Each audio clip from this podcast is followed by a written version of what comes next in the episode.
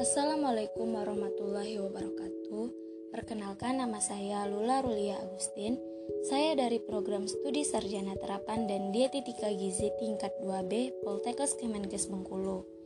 Di sini saya akan membahas tentang survei dan penilaian konsumen pasien terhadap pelayanan makanan staf rumah sakit dan karyawan terhadap makanan yang disajikan. Pertama, saya akan menjelaskan tentang apa itu kepuasan. Kepuasan adalah tingkat kepuasan seseorang setelah membandingkan kinerja atau hasil yang dirasakan dibandingkan dengan harapannya. Jadi, kepuasan adalah interaksi antara harapan dan pengalaman sesudah memakai jasa atau pelayanan yang diberikan. Faktor-faktor yang mempengaruhi kepuasan pelanggan. Yang pertama, kualitas produk atau jasa. Pasien akan merasa puas bila hasil evaluasi mereka menunjukkan produk atau jasa yang digunakan adalah berkualitas. Yang kedua, kualitas pelayanan. Pasien akan merasa puas jika mereka memperoleh pelayanan yang baik atau sesuai dengan yang diharapkan. Yang ketiga, faktor emosional. Pasien yang merasa bangga dan yakin bahwa orang lain kagum terhadap konsumen bila dalam hal ini pasien memilih rumah sakit yang sudah mempunyai pandangan rumah sakit mahal cenderung memiliki tingkat kepuasan yang lebih tinggi. Yang keempat, harga. Harga merupakan aspek penting, namun yang terpenting dalam penentu kualitas guna mencapai kepuasan pasien. Yang kelima, biaya.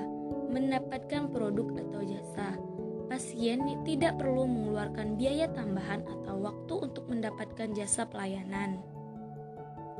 Menurut Ciptono 1997, kepuasan pasien ditentukan oleh beberapa faktor antara lain kinerja atau performance, keandalan atau reliability, kesesuaian dengan spesifik atau conformance to specification, daya tahan atau durability, service ability, estetika, dan yang terakhir kualitas yang dipersiapkan atau perceived quality. Kepuasan pelanggan dipandang sebagai unsur penentu penilaian baik buruknya sebuah rumah sakit. Unsur penentu lainnya dari empat komponen yang mempengaruhi kepuasan adalah aspek klinis, efisiensi, dan efektivitas, dan keselamatan pelanggan. Aspek klinis merupakan komponen yang menyangkut pelayanan dokter, perawat, dan terkait dengan teknik, teknik, mes, teknik medis.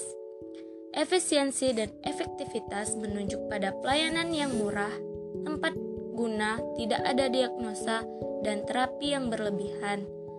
Aspek keselamatan pelanggan adalah upaya perlindungan pelanggan dari hal-hal yang dapat membahayakan keselamatan pelanggan seperti jatuh, kebakaran, dan lain-lain. Manfaat pengukuran kepuasan yaitu mengetahui kekurangan masing-masing, tingkat kelemahan penyelenggaraan pelayanan, mengetahui kinerja penyelenggaraan pelayanan yang telah dilaksanakan oleh unit pelayanan sebagai bahan penetapan kebijakan yang perlu diambil dan upaya yang perlu dilakukan. Adapun aspek-aspek yang mempengaruhi kepuasan pada pasien. Yang pertama, sikap pendekatan staf pada pasien, yaitu sikap staf terhadap pasien ketika pertama kali datang di rumah sakit.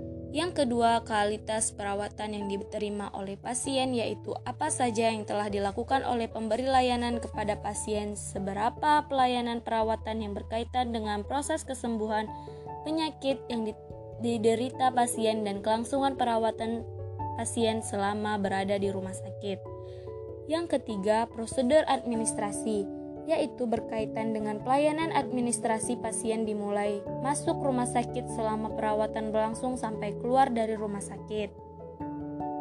Itulah pembahasan tentang survei dan pelayanan konsumen pasien terhadap pelayanan makanan, staf rumah sakit, dan karyawan terhadap makanan yang disajikan.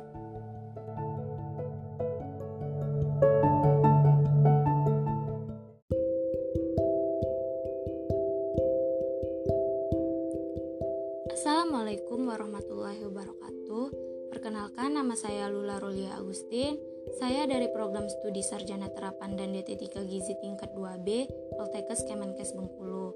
Di sini saya akan membahas tentang survei terhadap peralatan pelayanan gizi rumah sakit. Pelayanan gizi merupakan suatu upaya memperbaiki, meningkatkan gizi makanan di titik masyarakat, kelompok, individu, atau klien yang merupakan suatu rangkaian kegiatan yang meliputi pengumpulan, pengolahan, analisis, simpulan, anjuran, implementasi, dan evaluasi gizi makanan dan dietetik dalam rangka mencapai status kesehatan dalam kondisi sehat atau sakit. Dalam memberikan pelayanan kesehatan yang profesional, bermutu, dan berkeseimbangan, rumah sakit perlu didukung dengan ketersediaan alat kesehatan yang memenuhi standar. Peralatan tersebut terdiri dari peralatan medis untuk instalasi gawat darurat, rawat jalan, rawat inap, rawat intensif, rawat operasi, persalinan, radiologi, laboratorium klinik, pelayanan darah, rehabilitasi medis, farmasi, instalasi gizi, dan kamar jenazah. Kegiatan pelayanan gizi di rumah sakit dapat berjalan dengan optimal bila didukung dengan sarana dan prasarana yang memadai untuk melaksanakan pelayanan gizi rawat jalan, rawat inap, dan penyelenggaraan makan. Peralatan-peralatan pelayanan gizi di rumah sakit. Yang pertama, tersedianya ruang konseling gizi yang memadai. A. Peralatan kantor. Yang pertama, Meubelair. Yang kedua, peralatan penunjang konseling. Yang ketiga, peralatan penunjang penyuluhan. Yang keempat, peralatan antropomeri. B. Peralatan makanan. Yang pertama, peralatan penyajian makanan dan yang kedua, peralatan konseling gizi. 2. Sasaran penyelenggaraan makanan.